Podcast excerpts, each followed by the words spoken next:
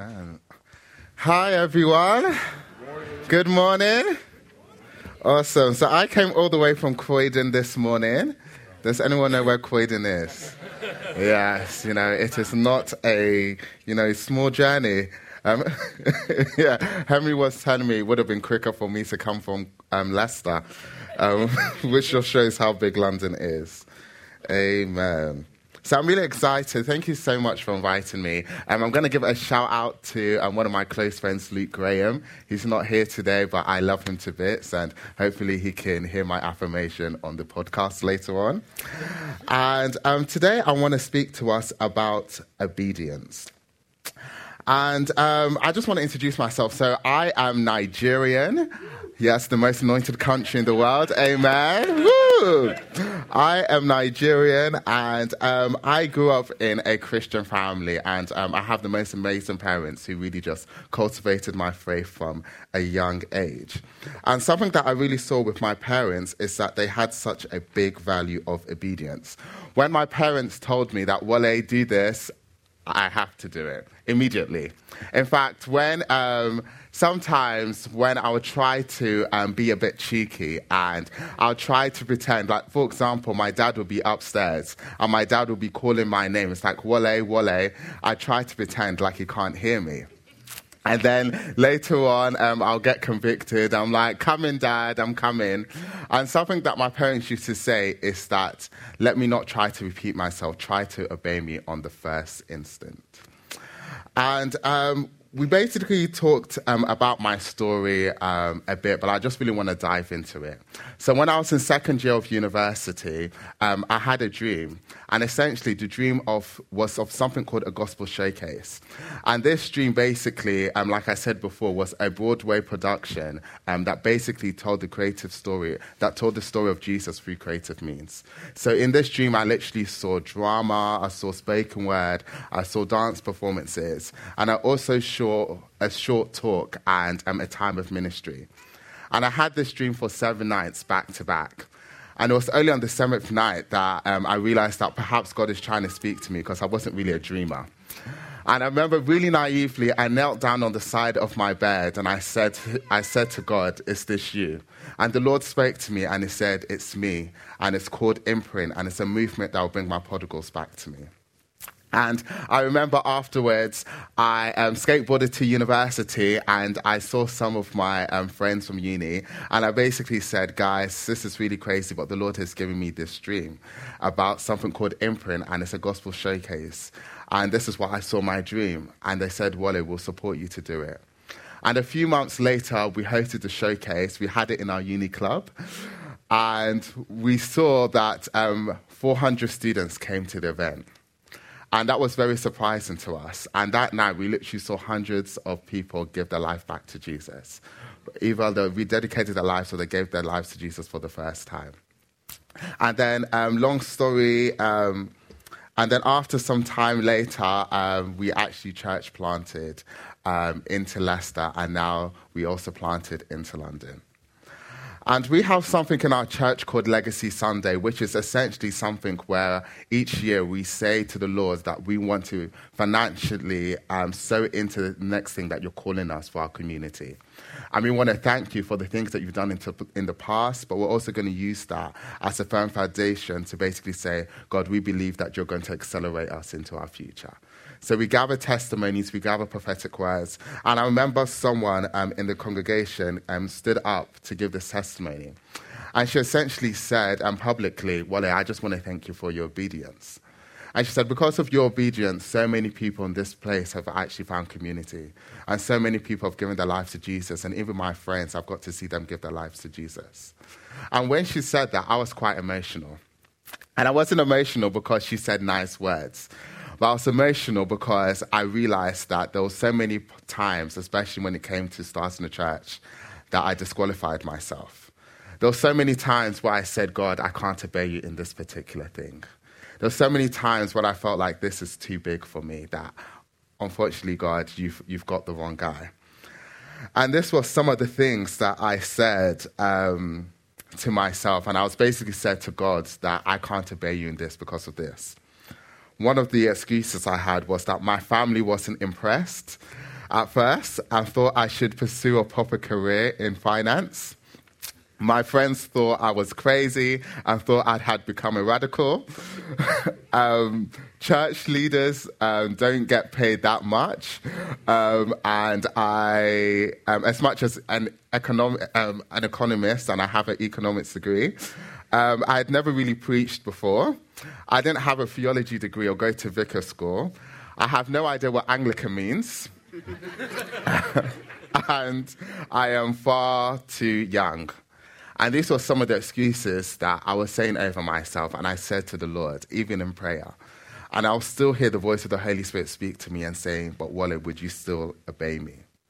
And I believe that God is looking for a generation of people that say, despite my shortcomings, despite my qualifications or lack of, despite my experiences, and despite my defaults, I will still obey you if you speak to me. And this really just reminded me of the prophetic word that the Lord had for the Israelites. So if we could just turn to Genesis chapter 15, verse 17. And I come from a Pentecostal background, so when you're there, say amen. and I'd just like to say I am Anglican. Many people don't believe me. Literally a few days ago, um, I was meeting with a network leader, and I said, "Yeah, like I lead an Anglican church." And he looked at me. He was like, "There's no way you're in the Church of England." um, Genesis 15, verse 17. Amen. Amen. So it says, When the sun has set and darkness had fallen, a smoky fire pot with a blazing torch appeared and passed between the pieces. On that day, the Lord made a covenant with Abraham and said, To your descendants I give this land from Wadi of Egypt to the great river, the Euphrates, the land of the Canaanites, the Kenizzites, the you know, a lot of ites and all the ites so essentially, this was a prophetic word that God gave to Abraham, Abraham um, later on, and this was a word that the Lord said that for your descendants, for your offspring, I have a land that we later know is a land flowing of milk and honey. And this was a word, this was a vision from the Lord that the Israelites carried for generations, and it came to the point of where they could actually receive that prophetic word, and this is what happened. So let's turn to Numbers chapter 13, verse 26. When you're there, say amen. Are you sure you're there? you're just saying it? Numbers 13, verse 26. Amen. amen. Okay, they came back to Moses and Aaron and the whole Israelite community and Kadesh in the desert of Paran. So essentially, let me just give um, some context. So um, Moses sent 12 spies into this promised land to go and check out, um, you know, if we can actually take this promised land. So this is what it says. So verse 26 again. They came back to Moses and Aaron and the whole Israelite community at Kadesh in the desert of Paran. There they reported to them and to the whole assembly and showed them the fruit in the land. They gave Moses this account. We went into the land to which you sent us, and it does flow with milk and honey. Here, is, here it is. Here is its fruit. But the people who live there are powerful, and the cities are fortified and very large. We even saw descendants of Anak there. The Amalekites live in Negev. The Hittites, the Jebusites, the Amorites, a lot of ites live in the hill of the country, and the Canaanites um, live near the sea and along the Jordan. Then Caleb silenced the people before Moses and said, We should go up and take possession of the land, for we certainly can do it. But the men who had gone there, gone up with them, said, We can't attack these people. They are stronger than we are. And they spread among the Israelites a bad report, and the land they had explored. They said, The land we explored devours those living in it. All the people we saw there are great size. We saw the Nephil, the descendants of Anak, come from there. We seem like grasshoppers in our own eyes, and we looked we look the same to them. So essentially, what happened here is that they had gone to actually look at the promised land. And everyone, all those spies came back with a report to come and speak to the Israelites. So, for example, today. And some of the Israelites who went to go in and said, Caleb, for example, said, We can take this land. We can do it. We can do it. But the other guy said that, No, we can't do it. Like, look how giants these guys are. We look like grasshoppers in their eyes. And we look like grasshoppers in the eyes. And I want us to just go to Numbers chapter 14, verse 10.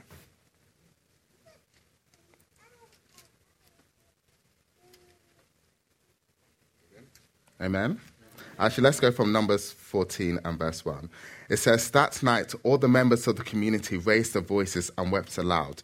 All the Israelites grumbled against Moses and Aaron, and the whole assembly said to them, If only we had died in Egypt or in this wilderness. Why is it that the Lord is bringing us to the land only to let us fall by the sword? Our wives and our children will be taken as plunder. Wouldn't it be better for us to go back to Egypt? And they said to each other, We should choose a leader and go back to Egypt. And let's go to um, verse 10. It says, But the whole community um, talked about stoning them. The glory of the Lord appeared at the tent of the meeting to all the Israelites. The Lord said to Moses, How long will these people treat me with contempt? How long will they refuse to believe in me, in spite of all the signs I performed among them? I will strike them down with a plague and destroy them, but I will make you into a nation stronger than they are. So I want to go back to the point that they said. They said we are grasshoppers. We are like grasshoppers in our own eyes. So they basically disqualified themselves. They couldn't get over their own particular insecurity. And I don't know if anyone is like me, but there's so many times when I see an insecurity, where I see a default, where I see a shortcoming in myself, where I say that, God, I can't obey you in this particular thing. Even though I believe you promised this, even though I believe that you prophesied this, I can't obey you in this thing. And honestly, that wouldn't be any different from some of the Bible um, characters that we know. In the example of Moses himself, when the Lord said, I have seen the misery of my people, and I'm going to send you to be a deliverer, Moses said to the Lord, that who am I to go and speak to the Israelites? Who am I to go down to Egypt? And the Lord responded to him. He said, I will be with you. A similar thing when it came to Gideon, when the Lord said to Gideon, that I, you're going to be a deliverer for the Israelites, especially when they're being oppressed by the Midianites. Gideon said to the Lord that I am the weakest in my clan. How can you come and send me? But again, the Lord said to him that I will be with you. And that's the Lord's response to us. I can't find a particular extract in the Bible, I can't find a particular scripture where someone came, where the Lord actually gave a word to a person and said, Would you go and follow me in this? And they, in return, responded in their insecurity and said, Okay, I can't do this because of so and so. I can't find an example where the Lord said, Okay, don't worry about it. I can't. I actually can't find an example, which kind of shows that in the midst of our insecurity, in the midst of our anxiety, that our limitations is not an excuse for us not to obey God. And if we look with the Israelites, especially who came among, um, who were actually sent in to the promised land to go and spy, to go and be spies in that particular region, the Bible says that they came back with a bad report, that they went around spreading and um, gossiping this bad report, saying that we can't do it, we can't do it. And you know, um, I'm sure many of us are in teams um, in this church, and I, I have a great team um, in London as well. And I've also worked in many different teams. And sometimes when you hear a vision, sometimes when you hear a word, um, it can be a bit difficult to actually believe it. And sometimes, even myself included, I've actually had to catch myself out when someone shares um, a prophetic word or someone says, This is where I believe God is calling us to plant into, or this is where I believe that um, God is calling us to um, do, and perhaps a new way to reach a new, different um, type of demographic and um, social group. There's times when I've heard those words, I'm like, you know what? I don't really believe it. And as a result, I've went around going and spreading a bad report. I've gone around um, saying that this actually can't happen. Look at, look at the different possibilities. And I can imagine that none of us have been like that before. Maybe it's just me, just, just saying that. But the thing is, the thing about spreading a bad report is that it disempowers people and it disempowers their faith. And this is what the Lord's um, response, especially when the Israelites spread a bad report and, um, and they were essentially, they stopped pursuing the promised land because of their insecurity. The Lord said to them, How long will my people treat me with contempt? So, in my everyday ling- um, English, essentially, the Lord was saying, How long would my people not take me seriously? By refusing to believe what I have said. And the Lord said, Why are they treating me with contempt? Because He's essentially saying, I've been faithful in the past. And it's even possible for us to believe in a God who has been faithful, who has done so much in the past, but yet still not believe Him for the future. And my question is to you today is that what is the thing that God has put on your heart? That perhaps seems impossible, that perhaps seems like it's too great of a task, even perhaps for you personally, for your family, or for this community. And my encouragement is today is that let's take what he says seriously. And for the Israelites, the only logical answer for them was to either to go back into Egypt to where they were slaves or to stay and remain where they were. And sometimes that's what we're like. We basically say we want to retract backwards or we want to stay right in our situation. And unfortunately, this was an act of disobedience. And disobedience, just as obedience has great fruit and implications, disobedience also has implications. And the fruit and the implications of their disobedience meant that whole generation did not enter the promised land. And what's crazy is that it was 12 spies that were sent into that promised land. But because of um, 10 of them, 10 of them that went around spreading a bad report, a whole nation, a whole community group, a whole, um, a whole, um, a whole generation did not enter the thing that God has called for them. So my question is for you. I don't want to. I don't want it to sound scary, but my question is for you. Is that again? What is that thing that the Lord has spoken to you about?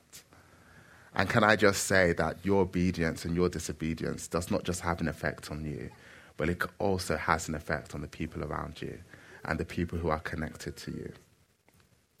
And I believe there is a better way. There is a better way to respond, especially when we hear a word from the Lord. And I believe it's this. So let's turn to Luke chapter 1.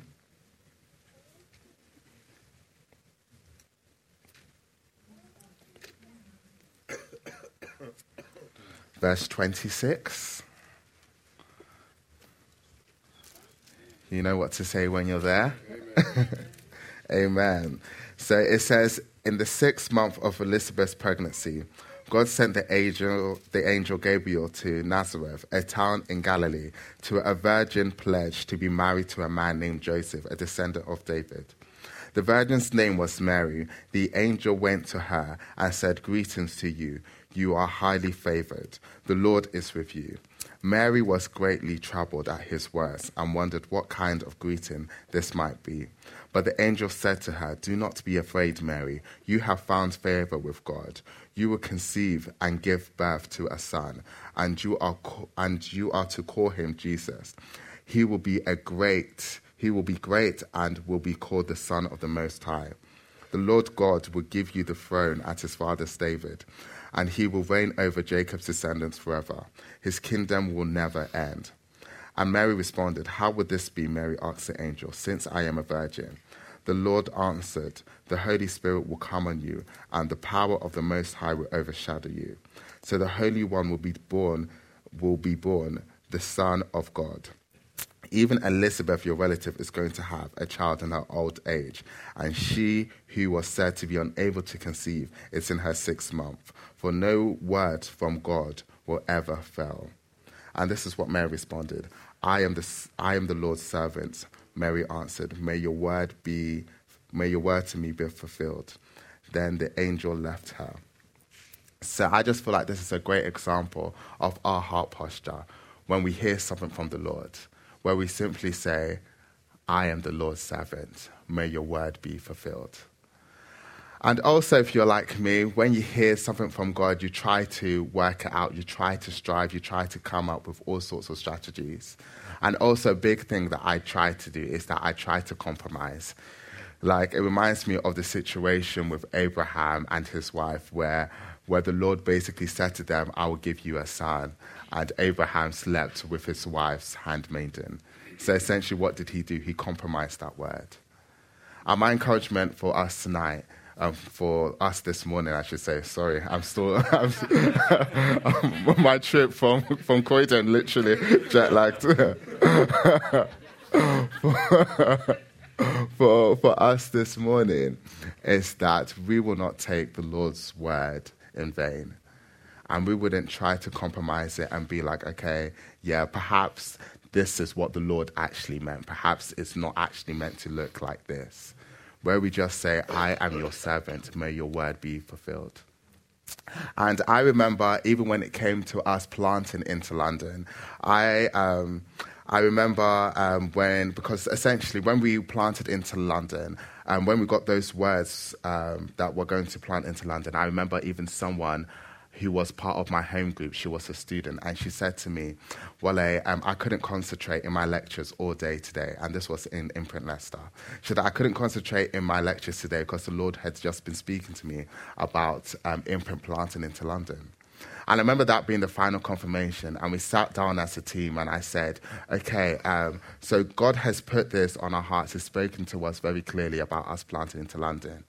And bearing in mind, we had only been in Leicester for eight months. Our plant had only been going for eight months. And I said, God, how are you already calling us into London? God, this is crazy. But we, we had so many confirmations. And we sat together as a leadership team, and I said, okay, what would basically show that we are taking a step, just like the Israelites, in terms of pursuing the promised land? What would actually show that we are taking a step to partner with this prophetic word that the Lord has given us? And then someone in the team said, okay, let's have our first gospel showcase outside of Leicester and have it in London. So I was like, okay, yes, let's do it, let's do it. So we started looking at venues. I remember I took the train um, from Leicester to London and I started looking at different venues and meeting up with people. And because of our showcases, there's quite a few hundreds um, of people, um, some of these venues were charging us 10 grand. And I was like, ooh, yay, 10 grand. And I remember going to another venue and it was like, oh, 15 grand. And after I was seeing all these different um, venues with their price tags, um, and it was 15 grand for just one night. And after seeing, because um, it was in the um, it was in the city of London, and after seeing those different price tags, uh, I essentially came back to the team and I said, guys, I've discerned it. The Lord is not calling us to London. I remember saying that the Lord is not calling us to London because why would He call us to London when we can't afford it? We've got it wrong. Don't worry, guys. The Bible says test all prophecy. And guess what? I've tested this one, and this is not from God. and they were like, they looked at me confused and they were like, but well, we, we know this is God. And I was like, you've heard wrong. This is not from God. And I remember um, the Lord just gave me a few days, but a few days later, He spoke to me. And He basically said, Well, just because you've received a limitation doesn't mean it wasn't me speaking. And afterwards, a few months later, um, some people heard that we wanted to have an event in London, and they said, We'll sponsor everything. And even um, another um, a venue where we actually had um, the event, they said, We'll dramatically cut the cost because we believe that God is calling you guys. And just imagine I stopped and said, because of my insecurity, because of my limitation, I can't, I can't partner with this. And if I stopped at that limitation, we wouldn't have a church plant in London. And we've seen so many people come through our doors, even my own sister, who couldn't, who goes to King's University, she couldn't find a community in London. She found it really difficult. And it's been a pleasure of mine even seeing her find community and just seeing her grow from faith to faith, where the Lord is just affirming her, where the Lord is stretching her. And when I look back and when I um, go back to the testimony that person shared, where they said, Wale, I thank you for your obedience, I was emotional because I was so close to disobedience. So, on that note, I would like us to rise, if we could please.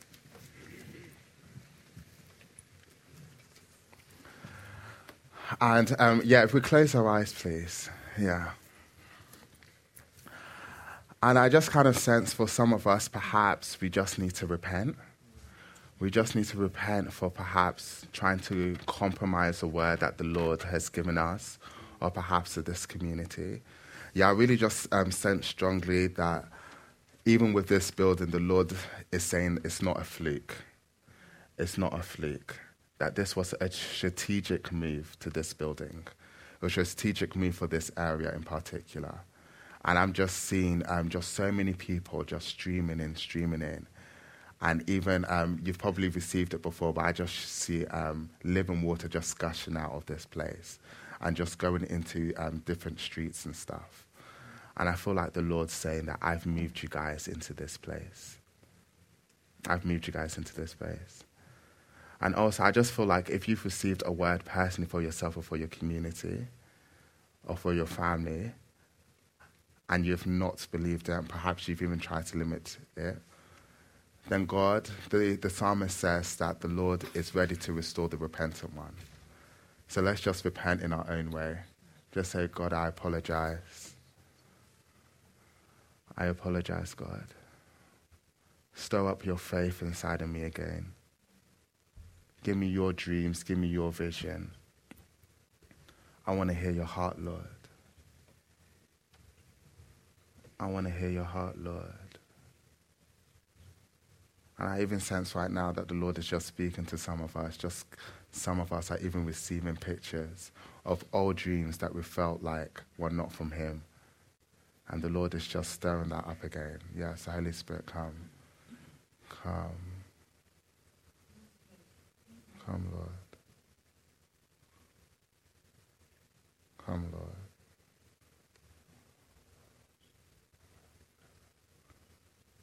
Yeah, we just give a bit more time. Come, Jesus. Refresh us back again. Refresh us back again.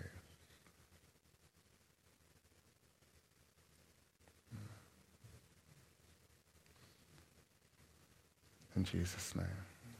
Amen.